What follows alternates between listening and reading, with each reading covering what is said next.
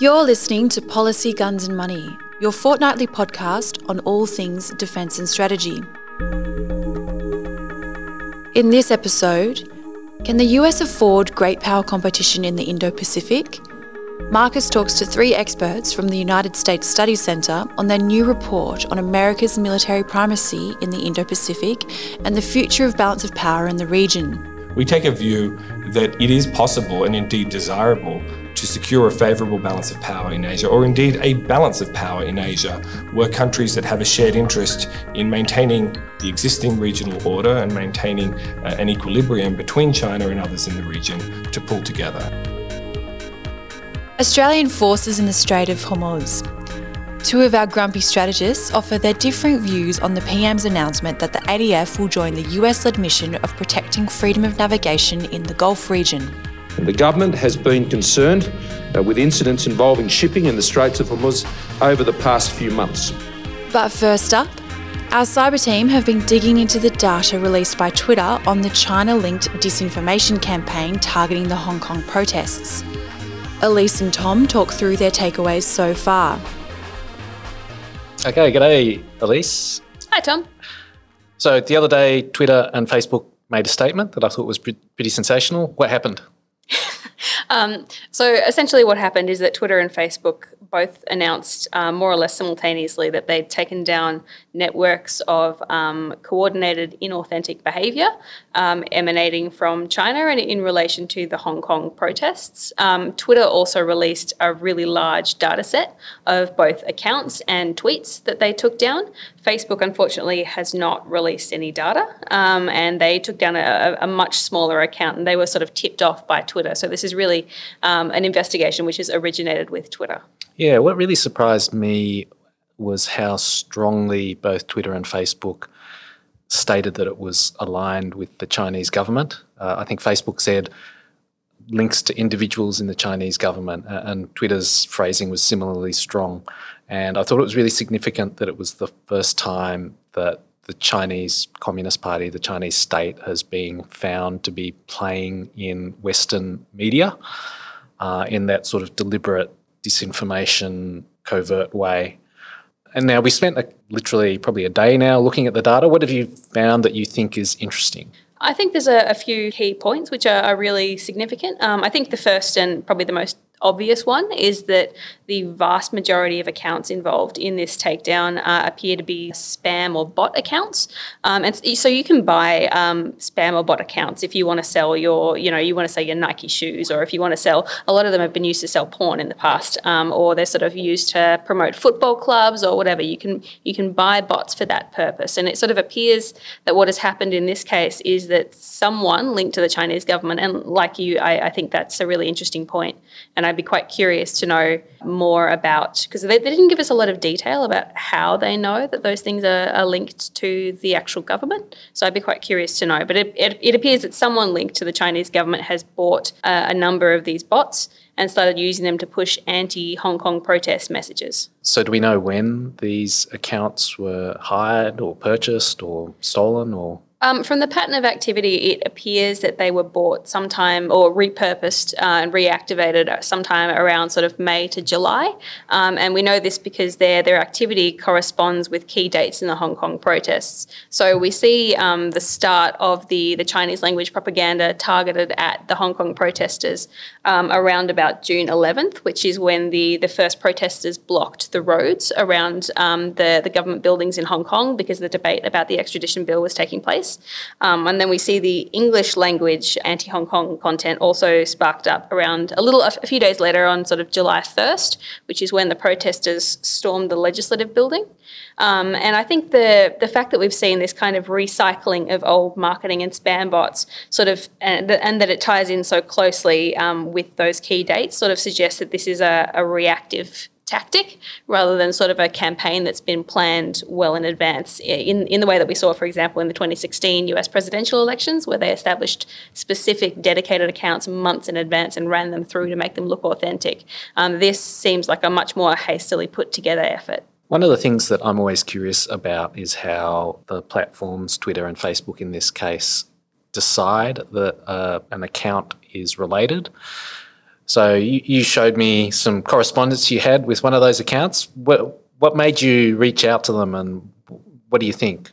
So when I was going through the data set, I found a couple of accounts that just didn't quite seem to fit, and I sort of was able to connect those accounts to a website and then that website to an email address, and so I got in touch with the owners of those accounts and just asked them what happened, essentially, and how their accounts got mixed up into these data sets, and they don't know. So apparently those Twitter accounts were suspended back in May before the Hong Kong protests started. These people are real people, and they have no connection, as far as I can tell. Certainly they say they have no connection to the Chinese government. Their theory is that their accounts may have been swept up in this because they were using specific keywords. For example, they did sometimes talk about China. They did sometimes talk about cyber issues. So that's their theory. But yeah, it's difficult to say, and it's not necessarily clear from the data set, at least the amount of research we've been able to do in the limited time that we've had, exactly how these accounts have been identified by Twitter. It is a sort of article of faith that we're taking that these accounts somehow are related. I did see a tweet in reply to something you'd said online.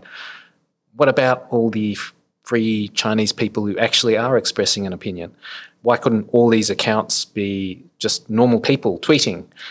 I mean, I think it is actually possible that some of them are normal people tweeting. But I think, for example, going back to the example I used earlier of the account that was tweeting in English about football in 2011 and then sort of all of a sudden wakes up and is fluent in Chinese in 2019 and very passionate about Hong Kong politics, I think that is sort of pushing the bounds of credibility in terms of claiming that that is an authentic Chinese voice. What happens next? It's clearly a critical issue for the Chinese government. They can't have dissent in Hong Kong, and they're doing everything they can to quash it.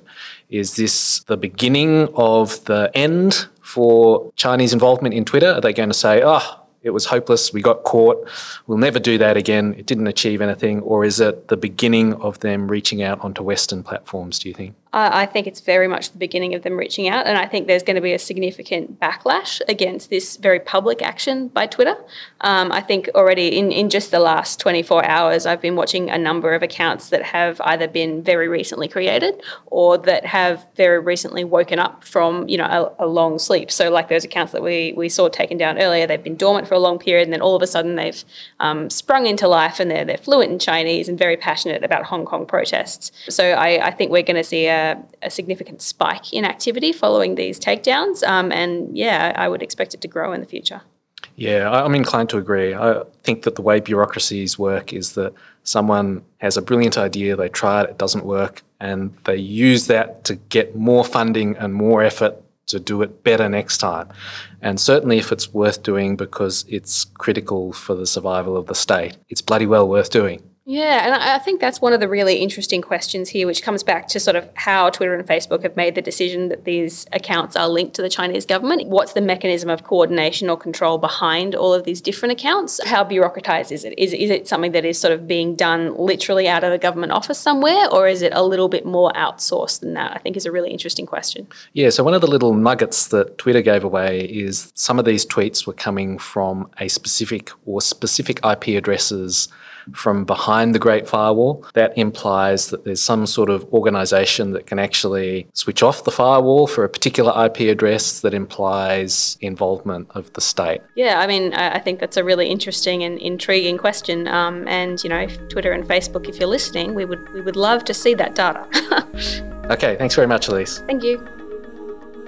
This week, Prime Minister Scott Morrison announced that Australia will contribute to the military effort combating Iran's actions in the Strait of Hormuz. The PM said the recent disruptions to shipping in the Gulf region was a threat to Australia's national interests. This destabilising behaviour is a threat to Australian interests in the region, particularly our enduring interest in the security of global sea lanes of communication. 15 to 16% of crude oil and 25 to 30% of refined oil destined for Australia transits through the Straits of Hormuz. So it is a potential threat to our economy. Here to talk through how did we get here and what does this all mean are two of our grumpy strategists, Marcus and Malcolm. Hi Malcolm. So yesterday the Prime Minister announced we're getting back involved in the Middle East. We're sending a task force to assist in the Straits of Hormuz to keep the oil flowing. Yeah, well, I'm kind of ambivalent about this. What's your view? Well, we kind of never really left, to be honest. I mean, this deployment is part of Operation Manitou, which has been going on for some years, and the sort of the historical ancestors of that were the original deployment that the Hawke government made prior to the outbreak of the 1991 Persian Gulf War. This has a long historical legacy. But I thought we were resetting back to the Pacific. Well, we're meant to be doing that, but in a discussion I was having today, one of the challenges in doing that is that there's always going to be the next crisis in the Middle East that we have to think about, that we can't ignore, that maybe our alliance relationships with the US force us to think in terms of deploying. And so we're forced down this path of getting involved in the Middle East yet again, whether we want it or not. So, I know you've read the latest United States Studies Centre report, which basically says the US itself should be getting out of the Middle East. It needs to kind of downsize its international commitments. So, there is the line that, friends don't let friends drink drive. And so maybe as a friend of the US, we should be encouraging them not to do stupid stuff like getting back involved back in the Middle East. The question in my mind is, how do we do that? Because there is a real challenge here in the sense of an Iran that has threatened to close the Straits of Hormuz, that is interfering in commercial shipping through the Straits of Hormuz and out of the Persian Gulf. And that oil lifeline and that energy lifeline is critical both for ourselves and for other states in the region, maybe not so much these days for the US, because the US is more self-sufficient in energy.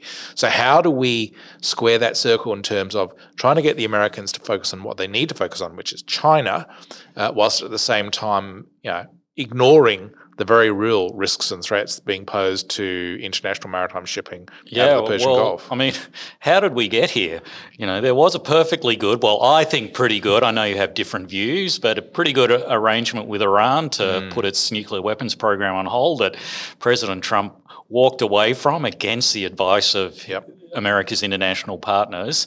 And really that's how we got here. It's through America doing stupid stuff, you could argue. Yeah, I would agree broadly in the sense that I have my misgivings about the JCPOA, primarily because I think that it didn't prevent Iran from getting nuclear weapons at the end of the agreement when it sunsetted. I mean, it was a short, medium-term solution, but what solution lasts for all time? Yeah, you're making a valid point in the sense that there was no perfect solution here. If Iran wanted nukes, it was going to get nukes one way or the other. And I suppose that the Trump administration would have been much more sensible to hung on to the JCPOA, but start to think about negotiating additional agreements with Iran that close some of those gaps and loopholes in the Iran deal. I mean, one of the big ironies here is that the US, with its, I guess the redevelopment of its own oil industry through fracking in the Great Plains, is that it's less dependent on Middle Eastern oil than it has been in generations. So it does actually now have the kind of breathing room to downscale its commitments to the Middle East. And yet it seems to be stuck in these old mindsets, these old habits of just re-injecting itself into these essentially intractable, endless kinds of commitments. And I think you can trace that back to sort of the impact of 9/11 on US strategic culture. Americans these days, when you talk to them about foreign policy and defense threats and so forth, they still invariably go to terrorism as the number one threat. When in actual fact, the threat is China. And so the US strategic policy community understands this, but the average person in the street, the voters, still think in terms of terrorism. And I think that, the Trump administration is kind of resonating with that and saying, well, look, we have to be involved with the Middle East to deal with the terrorist threat. I mean, another irony is that the US isn't particularly dependent on Middle Eastern oil, but we still are to some degree. So at some level, we're in this situation now, you probably have to go at this point, but the bigger issue is, you know, what can we do to increase our energy security? And it's no secret that our oil stocks are well below kind of international benchmarks, and we've actually approached the US to help us out there. So it's a bit tricky to go to the US and say, help us out with your oil reserves. By the way, we're not going to help in the Straits of Hormuz. So we're kind of in a bit of a strategic catch-22 there. Yeah, but we are. What can we do to kind of increase our oil security? Look, I think, you know, building up that the reserve to 90 days is an obvious, starter. And secondly, looking at how we can move away from dependence on fossil fuels to a large extent is a good thing to do, given climate change. Moving away from fossil fuels, Malcolm. Yes. You're pretty old school. I'm surprised you're interested in that. Well, I personally favour nuclear energy, so I'm not going completely hippie green here. Mm-hmm. I think it's a good move for us to get away from fossil fuels for climate change reasons and also for strategic reasons. Mm. But that would indicate that we actually do need a strategic energy policy that lays out a map to transition from where we are now to what comes next. Now, what comes next we can argue about, but at the moment we don't really seem to have any real strategic policy there. And you could argue that that's just as important to our security as ships, planes, tanks, guns and the rest of it. Exactly, and I think this is indicative of successive Australian governments' failure to have strategic vision and strategic imagination in terms of how they shape policy. You know, when you look at our defence policy, invariably it's sort of like a repeating cycle of what we've done in the past, that's what we're going to do in the future. And that's the sort of mindset that we have at the moment, and I think we need to show more vision, not only in defence but also foreign policy and also energy policy and so forth. Well, I would say imagination seems to be a fairly limited commodity, both in American government circles at the moment and unfortunately to some degree here, but you know, we can always hope for innovation. We can hope for innovation, absolutely. Marcus recently sat down with Ashley Townsend, Brendan Thomas-Noon and Matilda Stewart from the United States Studies Centre to discuss their new report, Averting Crisis, American Strategy, Military Spending and Collective Defence in the Indo-Pacific. Well, congratulations, guys, on an excellent report. It's a very impressive piece of work and really well researched, and I think it's a great contribution to the conversation. But the main sort of takeaway I got from it is really that the US is almost a hollow superpower. Behind the facade, US power is really hollowing out. Is that an accurate assessment, and what can be done about it? The United States is facing a serious crisis in its global defence strategy. And although it doesn't mean that America is an entirely hollow great power, it means the United States is no longer the superpower it once was and is in the throes of a serious problem of strategic insolvency. And in the report, what we try and tease out is the drivers of this problem of strategic insolvency and the reasons why Australians and others in the Indo-Pacific ought to expect it to continue. And they are that the United States' global commitments are no longer achievable with the resources that it has at its disposal to execute those commitments in terms of its defence budget, in terms of its military capabilities, and in terms of its political willingness to make hard choices to align strategy with resources. And until that happens, the United States will continue to be ill-prepared for the sorts of great power challenges that both Washington and Canberra have identified will characterise our future. Mm-hmm. Now, Matilda, you've done some great budget analysis in here.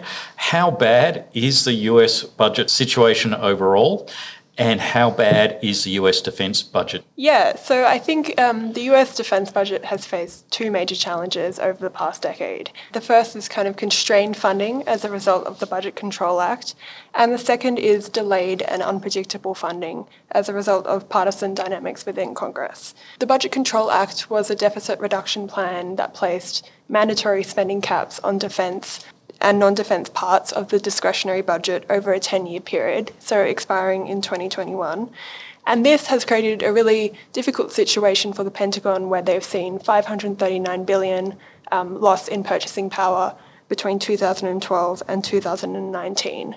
What it's also done is created a lot of difficulties within the budget process in Congress. Congress has acted to raise the spending caps in a series of two-year deals, but what this has done is created significant uncertainty for the Pentagon in terms of how they allocate resources and plan over the long term. This has been made worse by continued delays to the appropriations process within Congress due to political brinksmanship and other partisan deal-making.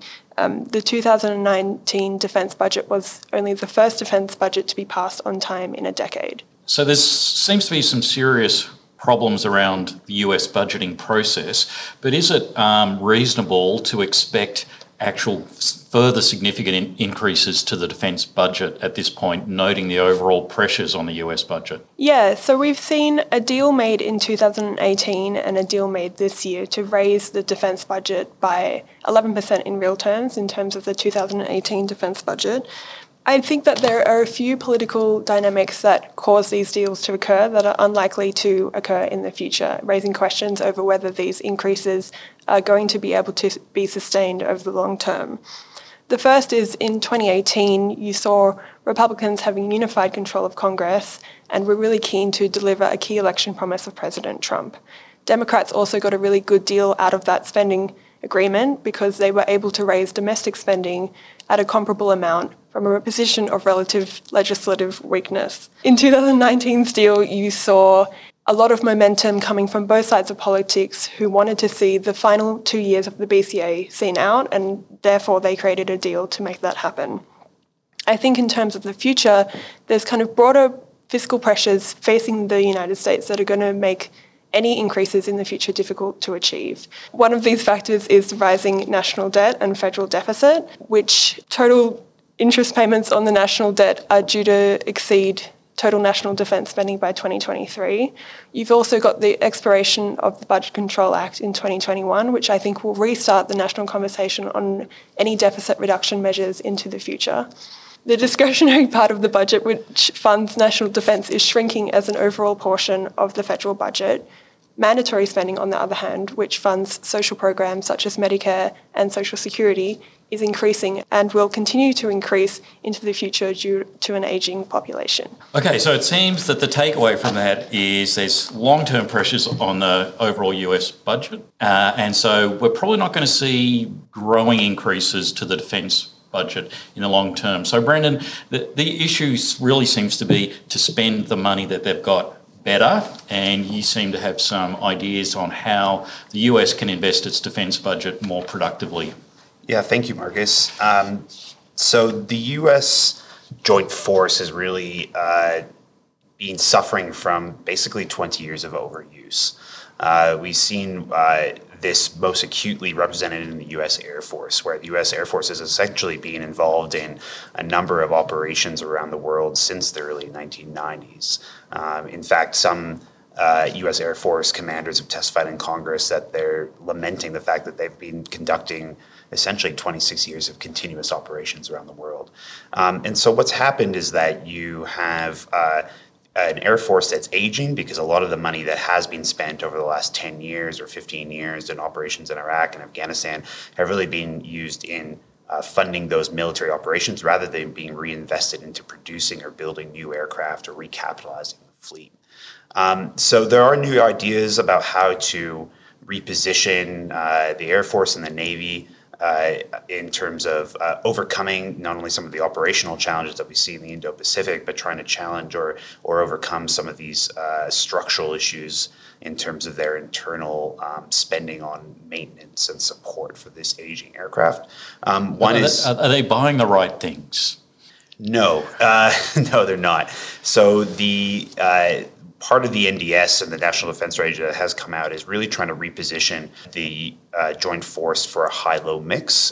Essentially, one of the problems has been using military equipment that has been designed for superpower war in the Cold War to fight terrorists in the Middle East. So they have been, for instance, there was a famous case of a terrorist camp in Libya being a B-2 bomber that was really designed to penetrate Soviet airspace being used to bomb this camp. And the operating cost of that bomber is astronomical. So they're really trying to position these forces for having more high-end capability to deter a great power conflict with China, but also having the right set of capabilities at the lower end of the matrix, which are cheaper, which can be used more easily, and which are attributable, and that means that it's not a big deal if they're destroyed at the low end of the mix. And there are several programs in the running. So there seems to be some messages there for US policymakers, but what are the key takeaways or messages for Australian policymakers? So in the report, we argue a number of ways for the Australian government to consider managing the problem of American strategic insolvency. The first of those is to not contribute to it ourselves. Australia has been involved in Middle Eastern contingencies for almost 2 decades alongside US forces. There have been important alliance management reasons for that and important contributions to global order as well. But it is not the case that the Middle East is our most important strategic environment. Australia has spent in the vicinity of $16 billion in that time on operations in the Middle East and less than $4 billion in the Indo-Pacific. So that needs to be reversed. We would call for the Australian government to reprioritise and rebalance its forces, its operational spend and its strategic attention to our front yard in the Indo-Pacific as a first order of priority. In addition to that, Australia, alongside other like-minded regional countries that have serious military capability, albeit not of the order of a great power, ought to do more to aggregate and work together to maintain a collective balance of power in the Indo-Pacific. And in the report, we look to the projections for Australian and Japanese anti-submarine warfare assets, as well as Australian and Japanese attack submarine inventories. And we demonstrate that really in these 2 areas, Australia and Japan have a lot to contribute. They're also areas where the United States may well face shortfalls in the 2030s and so on. So are we talking about bringing Japan into ANZUS, going that far, or? We're not talking about a formal alliance structure, and for many political reasons, a NATO-like structure wouldn't work in Asia. But what we are talking about is this. No country has more of an interest in maintaining a stable and favourable balance of power, as our white paper suggests, than Australia, than Japan, than those who would have their security room, their strategic environment and their room to manoeuvre constrained than countries in the region. The United States will continue to and has demonstrated a willingness to maintain a considerable role in the Indo-Pacific, but they can't do this alone, and nor should we ask the United States to shoulder the burden for the Indo-Pacific. We can't expect that they will be able to do so for political reasons. So really it's incumbent on balances like Australia, Japan, key Southeast Asian countries like Singapore, Malaysia, Vietnam and others to work together, hopefully with the assistance of India in time. So the key message seems to be we want the US to prioritise the Asia-Pacific, but its friends and partners here need to do more and step up to show the US that they're not in this alone. That's right. And working together, the picture is not as grim as if we look at what one country alone can do that has overstretched global responsibilities and a political environment that can't strip those back. Just to add to Ash was saying, there are real things that Japan and Australia can do in the Indo-Pacific. There are examples of this during the Cold War in terms of Japan and the United States cooperating on anti-submarine warfare operations, for instance, in Northeast Asia, where there were geographical operational areas where the responsibility would be divvied up so that the U.S. wasn't necessarily burdened or Japan wasn't necessarily burdened in tracking Soviet SSBNs, for instance, just as one example. There's others where there were ideas around Japan protecting U.S. bases to a certain degree to allow those U.S. forces stationed there to concentrate on offensive operations if required. And I think it needs to be reiterated, this is all about conventional deterrence, not necessarily planning for a combat operation or an aggressive military kind of posture. It's really just about ensuring that there are operational problems for China if they do decide to issue a fait accompli along the first island chain. And there are capabilities that Australia and Japan and the United States in combination can make it difficult for China to execute something like that. I know you've been doing a lot of media appearances. What's been resonating with the media and what's been resonating with the public? What are they taking away from this report? It's clear that many Australians are fed up with our sustained and increased investment in the Middle East and that there isn't, to our minds, and from the interactions we've had, a broad appetite for Australia to really take part in yet another, and this time safeguarding maritime supply lines in the Straits of Hormuz, another engagement in the Middle East. That's been the story that many have led with here, and for reasons that I think are perfectly understandable. The problem in the Strait of Hormuz, if indeed it does produce itself, is one that's entirely avoidable. The Trump administration has utterly mishandled the diplomatic process. In fact, it's withdrawn from a diplomatic process with Iran. There was a perfectly good deal to prevent Iran having an incentive to do what is unacceptable, which is to challenge maritime shipping. But that's a problem that can be solved at the table. It's not a problem that needs to be solved with commitments on the water. And so I think that that's something that resonates with Australians. I think another point that resonates, Australia can do something about its strategic environment. Hugh White has recently put forward a very clear argument for why Australia needs to focus on continental defence and the defence of its near abroad in terms of being able to maintain and secure its own strategic environment in an era where he believes the United States will ultimately retrench from Asia or be a much smaller power in the region. We don't take that view. We take a view that it is possible and indeed desirable to secure a favourable balance of power in Asia, or indeed a balance of power in Asia, where countries that have a shared interest in maintaining the existing regional order and maintaining an equilibrium between China and others in the region to pull together. And that's what we advocate for. So I think there is a lot of interest in that argument. People do want to see an opportunity and a path forward for creative defence policy in this country.